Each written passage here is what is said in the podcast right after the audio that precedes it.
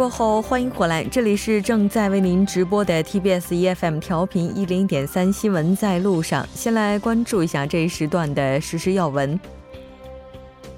北韩劳动党中央副委员长兼统战部长金英哲十七日抵达中国北京首都机场，并与计划于晚六点二十五分左右乘坐飞机飞往华盛顿。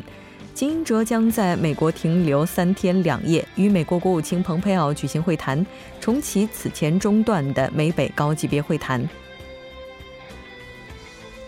韩联社首尔一月十七日电，韩日两国雷达照射争议再度升级。韩国国防部十七日召见日本驻韩使馆武官，就前一日日方召见韩国武官及日本媒体违规报道提出抗议。即时通讯服务运营商 Kakao 十七日表示，公司旗下共享乘车服务 Kakao T c o p e r 将从十八日下午两点起暂停使用。公司方面称，考虑到社会上对相关软件的种种误会和担忧，公司决定暂停业务，以便与利害关系人充分协调沟通。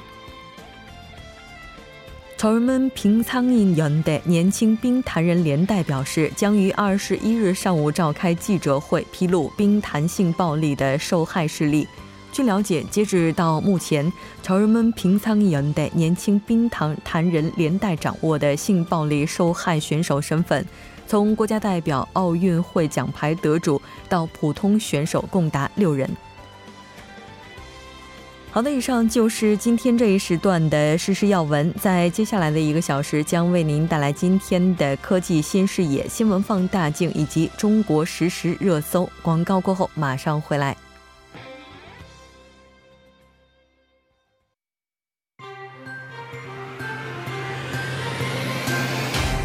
发现新科技，体验新生活，科技新视野。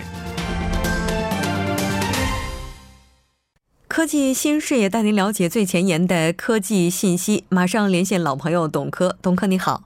吴真你好，非常高兴和您一起来了解本周的科技新视野。那今天您带来的主题是什么呢？好的，那我们生活中啊，经常听到有人说狗是我们人类最好的朋友，嗯，因为啊，这狗总是能很清楚的猜测出主人的想法，然后帮助主人采取行动。那么这个狗到底有多聪明呢？哎，最近是一篇发表于《学习与行为》期刊的研究发现啊，和其他肉食动物、家养动物，还有这个群体狩猎性的动物相比啊，狗的认知能力其实是非常一般的。那这个文章的作者啊认为啊，目前还没有案例可以说明狗的认知能力是超群的。哎，我觉得这个 研究。出来的结果可能很多人会有一些质疑吧，因为毕竟像狗的话，就不仅仅是作为伴侣伴侣动物被很多人这个接受，像这个导盲犬啊，还有在警犬当中的应用啊等等。那为什么要做这样一个研究呢？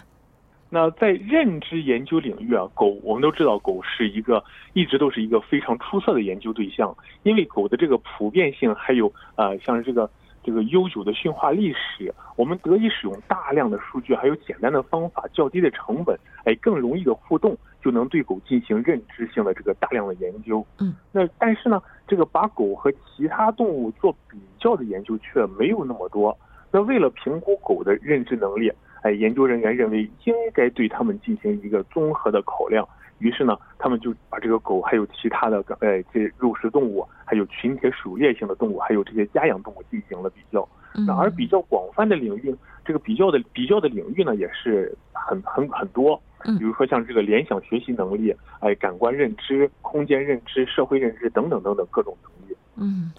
说这个狗狗不聪明，而且提到了这些能力，可能很多朋友跟我有一样的质疑吧，就是说这个结果到底是怎么样的？对，的确就像你说的，这这个确实可能会有很多人不愿意接受这样，哎，这个狗狗，哎，这个能力不突出，这种结果可能不愿意接受。嗯，那根据研究结果啊，这个狗的认知能力它确实是不出众的。那具体来说的话呢，这个关于联想能力，研究人员呢他是没有找到任何证据证明，哎，这个这一个能力呢是仅仅局限于狗的。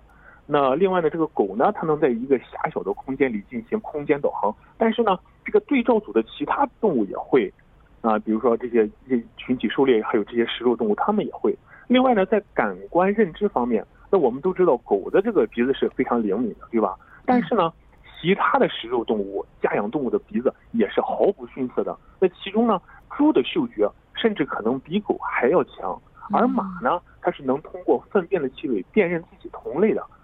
所以说，这个狗的能力，它并没有哪一项是非常突出的。这个结果应该也会打破很多人的固有认知了。那大家就说了，狗是特别通人性的，所以在和人类情感的沟通当中，那它会不会比别的动物更优秀呢？那这个研究呢，确实也是已经纳入到这个这篇文章的一个考量范围之内。但是呢，说出来的话，可能结果让可能会让这些爱狗人士们更加失望。其实呢，在这个感知使用人类发出的交流信号方面呢，狗的表现其实也是相对一般的。嗯，你根据会驯化假说来说啊，这个经过驯化的狗对人类给出的提示是非常敏感的，尤其是这个面对手势信号的时候。但是呢，这个研究人员发现，其他的动物也会这一个技能。而且呢，最会看人类手势的呢，其实是宽吻海豚还有灰海豹，而不是狗。要是真的能够家养海豚的话，说不定未来真的会有很多朋友选择把海豚作为自己的这个伴侣动物了。但其实这个刚才提到说嗅觉方面的话，猪的嗅觉可能比狗还要灵敏。那可能有一些朋友是。之前也会知道一些哈，但不管怎么样，爱狗人士对于这样一个结果，这大部分人应该还是很难接受吧？对，所以呢，这个关于这个刚才提到的这些这个研究结果的报道呢，是一经报道，哎，在社这个在学术界呢还没有这个太大反应的时候，社交网络上的这个反应是已经起了风浪了，很多这个博主纷纷这个转发这篇文章，然后呢表态说，哎，我不信。那其他的这些爱狗人士呢，也是纷纷表示不愿意接受这样的实验结果。嗯，那对此啊，这个文章的这个作者莱亚他也是表了一个态，他说：“那我们当然不是在说，哎呀，狗它是好笨呀，而是呢，这个在一个比较的语这个环境之下，狗的技能水平和其他动物是不相上下的。哎，我们这我们这个更多想表示的重点是呢，我们人类还没有意识到，很多动物其实都非常聪明。”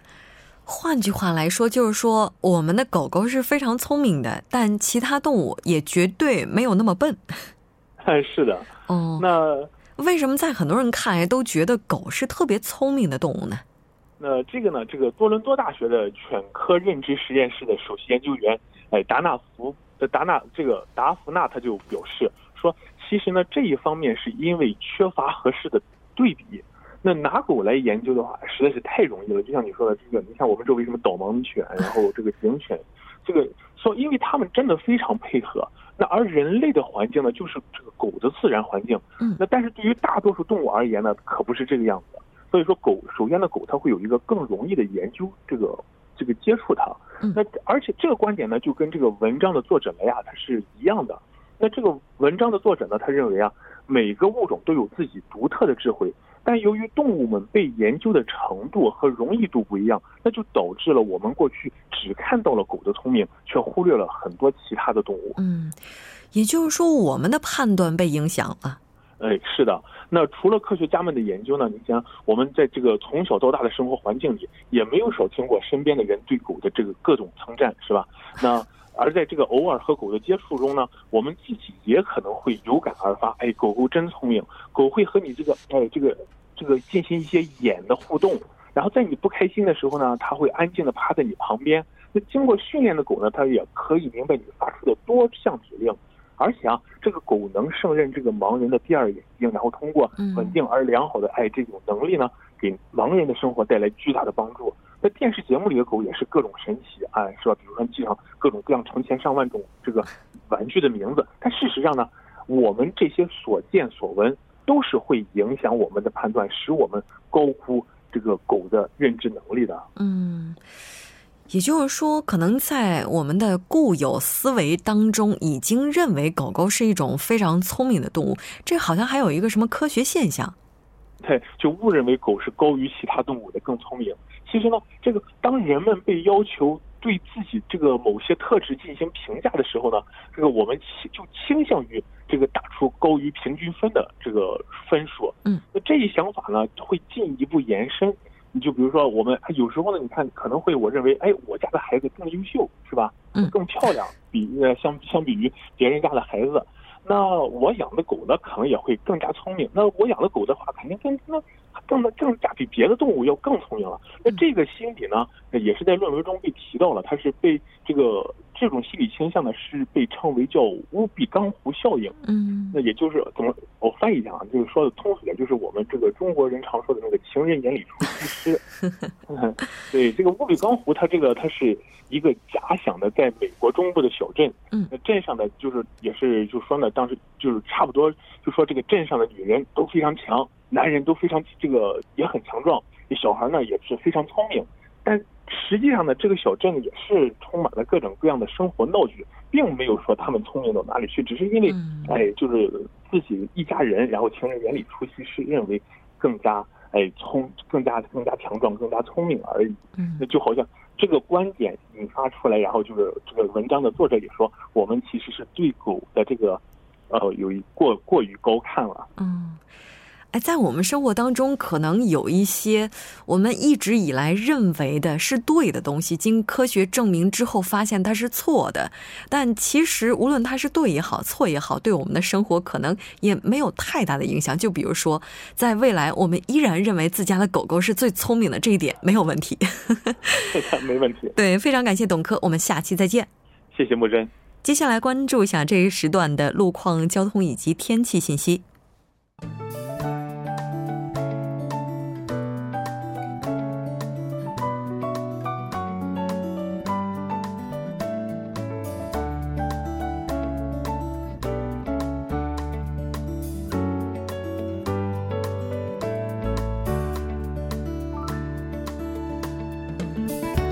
晚间的七点十三分，这里依然是由楚源为大家带来的道路和天气信息。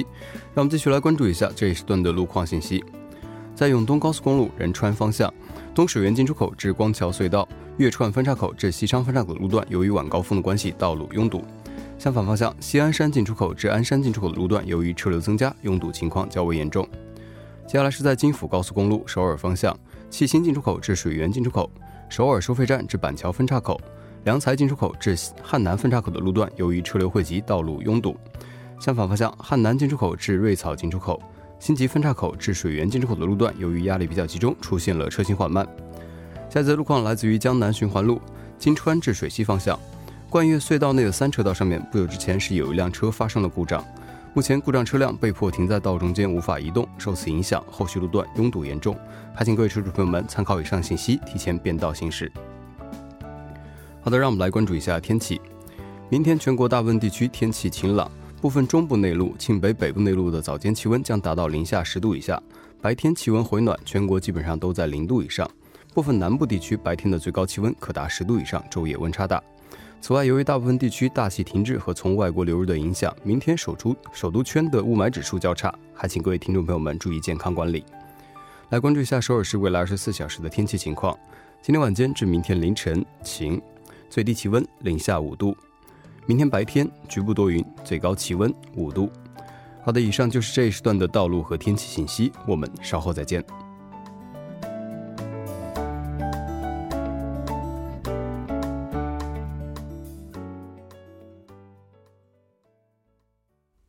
好的，欢迎回来，多角度、全方位为您深入剖析韩中两国实时热点焦点。咱们今天要讨论的话题就是韩日关系的走向将如何。节目也期待您的参与，您可以发送短信到井号幺零幺三，通信费用每条为五十韩元。另外，您也可以在 YouTube 上搜索 TBS EFM，在收听 Live Streaming 的同时点击对话窗参与互动。今天我们请到直播间的两位嘉宾呢，一位是来自湖西大学国际关系专业的全嘉林教授，全教授你好，你好。那另外一位嘉宾呢，是我们的老朋友了，金正浩教授，金教授你好。主持人你好，听众朋友大家好。非常高兴和两位一起来讨论咱们今天这个话题。应该说，韩日关系从去年开始哈，就是这个波动就比较大，慰安妇问题、强征劳工问题，然后再到年末的雷达事件啊，这个整个跌宕起伏的哈，就真的像过山车一样。韩国国防部在前天十五号的时候公开了二零一八年国防白皮书，也是反映了最近恶化的韩日关系。咱们今天就来讨论一下。首先说这个十五号公开的二零一八国防白皮书反映了最近恶化的韩日关系。那这个它到底是怎么反映的？我们请金教授来介绍一下。就是说，韩国每年要出一个国防白皮书啊，这个白皮书里头呢，每年我们国防政策的主要纲领以及政策都是，呃，就是呃公布给大众的啊。嗯，这里头呢，今年就是特别就是把。日本的自由民主市场经济的一个我们共同一个合作的这种词儿都删除掉了，还有呢，呃，有些呃，这个韩日关系上的有一些呃地位上的问题，韩国稍微一个忽略了日本的地位。这主要的原因呢，可能是影响到现在目前进行的韩日之间的呃有关慰安妇问题上的一些后续问题。嗯啊，以及呢，呃，实际上我们就是早就已经提过一个问题呢，也不是在国防白皮书啊，有关韩国独岛的问题呢，我们也是，呃，就明确的表明，这也不是争论的对象，就是明确是属于韩国的领土的。因此呢，就已经发生一大堆问题的内容来看，韩国的国防白皮书里头，呃，把。呃，以前跟我韩国一起合作的一个友邦地位的日本的呃地位降低到啊，就是跟别的普通国家一样的，就是呃邻国的立场来开说呢，这也算是有些忽略啊日本的这种呃韩国的态度，就是降低了日本至于韩国的战略地位。嗯，日本不是这个实际上是地位是存在。但是我们是降低了一些，也不是降低，不怎么就不再重视它了啊。就是说，我们有些问题啊，就是美日韩这个合作的框架里头呢，这基本是它的一个地位是存在。但是现在我们的呃国防白皮书里头的呢，这个内容要包含就是呃不怎么想与日本军事上的合作的态度。嗯，是的。这这应该说也是非常大的一个变化了，但其实我们看到说，日本在一五年的时候就已经更改了对韩国的介绍语。是一五年的时候，日本的那个外务省所发表的一个因特网上的那个发表内容当中啊，就是说日本跟韩国的关系定位于那个自由与民主主义还有市场经济这样的那个基本的那个价值的共享的一个邻居的国家，有这样的表示。啊，就是说过去的那个表态来看的话，是最好的友邦国家或者是最好的合作对象。嗯。但是呢，就是一五年开始的时候，就是邻居的邻近国家对邻国这这种描述啊，就普通概念了。对双方之间的一种共享价值、价值观的问题上，还是存在的一些问题了啊。嗯，是的。嗯。这个关系这么看起来的话，从一五年的时候，日本先做出了修改，一八年的时候，韩国才做出修改。应该说，韩国这个反应的态度还是更为友好一些，对于日本哈。那根据了解，针对日企强征劳工赔偿问题，现在依然是处在一个非常焦灼的状态。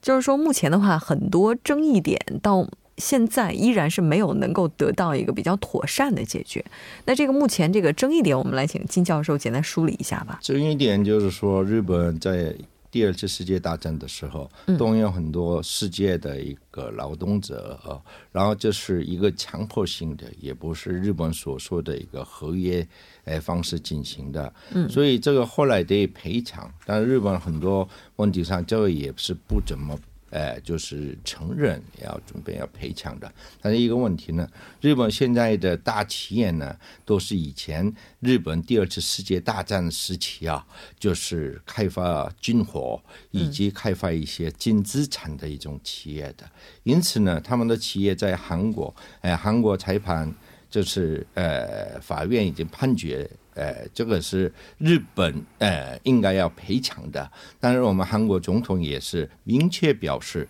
韩国的这个法律啊，就是应该属于，就是我们属地主义嘛，应该遵守的。所以呢，在韩国要进行的一切内容呢，日本呃日本应该按照韩国的法令的一个判决来实行。或者遵呃遵守，但日本呢还是一直表示不满意。那我们就是反过来，过去我们在日本打官司很多都是输的哦。嗯，呃，当然我们在韩国打官司，这个赢这也不是一个战争上的一个对立的一种比赛。实际上，一个国家的一个法院的判决呢，都是带有这个尊严的。所以这个问题来看呢，我们这有些问题还得。继续要观察，但是有关慰安妇问题以及这个强制呃这个雇佣劳动的一些韩国的呃这种老年人啊，已经失去很多，因此这是判决呢。我觉得一个人权的一个地位来看，而且一个国家之间这个合作上的，或者是一个国家的法律的领域来看呢，日本应该得遵守的一个部分。其实这个问题啊，就是怎么看是非常微妙的，但是呢，这个是算是一种基本的问题，因为是韩国跟日本都是民主主义国家，啊，都遵守那个市场经济的那个一些国家。那所谓民主主义国家来说的话呢，就是三权分离是非常基本的一个原则。对，呃，司法、行政还有那个立法的啊，这个司法机关所决定的一些内容跟一些政策上的内容是也许是有一定的差距的啊。其实日本也是。我们一九六五年韩日这个基本条约一开始那个谈了之后呢，就是说韩国跟日本之间呃持续着这个慰安妇问题，还有那个什么劳工的问题，对长征那个劳工的问题。但是呢，日本的法院也是通过这个要赔偿或者是同意这个观点。但是呢，他们日本政府所说的呢，就是说呃国与国之间的那个和协调啊，就是。或者是那个条约超过于那个国内的一些法律的问题，有这样的看法。但是呢，韩国政府呢，以那个三权分离的角度为基础，就是说司法机关的决定跟那个行政的决定，尤其是政策上的国与国之间的一种协定上，就越就是范围就是约束着国内的法律的范围之内的一个概念。所以双方之间的那个一些呃，怎么说解释的方式有一点不。不一样，因为对于日本来讲的话，他认为这个协议的话是和当时的政府已经达成了。那作为县政府来讲，不能随意的去推翻，这个也是国际法的一个部分，国际原则的一个部分。但是对于韩国来讲，三权分立当中，就是说国与国之间的部分已经解决了。但是对于被害人而言，他是作为一个独立的个人，是他是可以去要求赔偿。而且韩国政府加上一个一点呢，就是说一个感情、民主感情的问题。嗯，呃，这个民主感情远远高于那个国。国家与国家之间的一些协调，对，所以应该说，这个当慰安妇问题还有这个强征劳工问题，这个都目前没有解决的这个状态之下，在去年年末又发生这个雷达照射事件啊，应该说是把很多的矛盾又再次推到了一个新的高点。在目前两国关系这个前提下，哈，其实出现这样一些问题的时候，难免会影响经济上的一些往来那。也有人说，这个如果进一步恶化的话。有可能会导致出现韩日断交，哎，这个可能性到底有多大呢？会达到这个程度吗？断交的可能性是不大，因为什么呢？就是国家之间的一个合作框架里头，现在东北亚这个围绕这个朝鲜半岛的格局是比较微妙的，因为过去呢，就是韩国也觉得也是我们在朝鲜半岛上没有主导权的呃这种感觉。后来呢，就是韩国，就是我们这个呃加西做的一些操作，带来一个东北亚和平的框架之下，中国也是感受到中国好像一个边缘化的感觉，嗯，呃，然后美国呢也是还是一个主动的一个权利，然后，朝鲜也是，但是呢，我们都一直没有提到日本的问题，日本已经早就边缘化了。他就早就说要去访问朝鲜的这种问题。实际上，日本的有些问题呢，因为去年就是中日建交四十周年的这个活动里头，呃，中日关系有是改善但是韩日关系来说呢，我们明朝到呃，就是中国的明朝啊，我们就是朝鲜时代这个李舜臣时代的，我们说明朗那个电令里头要显示说啊，这个韩日关系没有好过的。就是说，三国时代中国文化发达，就是我们就济州岛一个西库一铺嘛，这就是呃日本的这个有些贸易船经过一个韩国济州岛去呃这个西边嘛，中国的地方的，所以海洋霸权的国际时代里头啊，中国明治维新以呃日本明治维新以前呢，没有在影响于一个东北亚地区的，所以呃进了第二次这个世界大战那个结束很久的这个时机啊，日本要找一个很多理由，现在。把一些慰安妇问题，哎，这个，呃，这个战争时期的呃劳工问题。还有呃一些一个这个就是两个国家的一个合作框架上啊，它就是不怎么重视一个人权问题。人权问题不管国家体制怎么样，就是社会主义体制也好，资本主义体制也好，人权是国家都尊重的，世界都是认同的一个一个重要的地位的。所以韩国方面来说呢，这个日本的问题呢，实际上是他们不懂他们自己讲的内容是什么。反过来对他们自己的立场来讲的话，日本的很多内容就是有矛盾的。其实国际关系里头，一个端教或者尖教的关系是最最基本的一个一点呢，就是说是不是把对方看成是一个敌对的关系？嗯啊，那有敌对的关系的话，当然有可以那个端教的。但是现在韩日关系来讲的话，这只是复杂是复杂，这只是那个慰安妇问题，或者是呃强制那强征那个老公的问题是一部分的，主要是历史有关的问题。呃，或者或者那个民族感情的问题，这个不会超越什么经贸关系啊，或者政治关对，呃，双方只是感情上可能很难接受的，但是呢，这实际的操作上呢，就是另外一个回事。所以我觉得断交的可能性是几乎是没有的。嗯，但是呃，至少那个韩日关系来看的话。这几年这几些年的一些变化呢，其实跟过去的一些变呃关系来讲的话，呃，相当嗯，就是不是很肯定肯定的一个一个局面是对的了。对，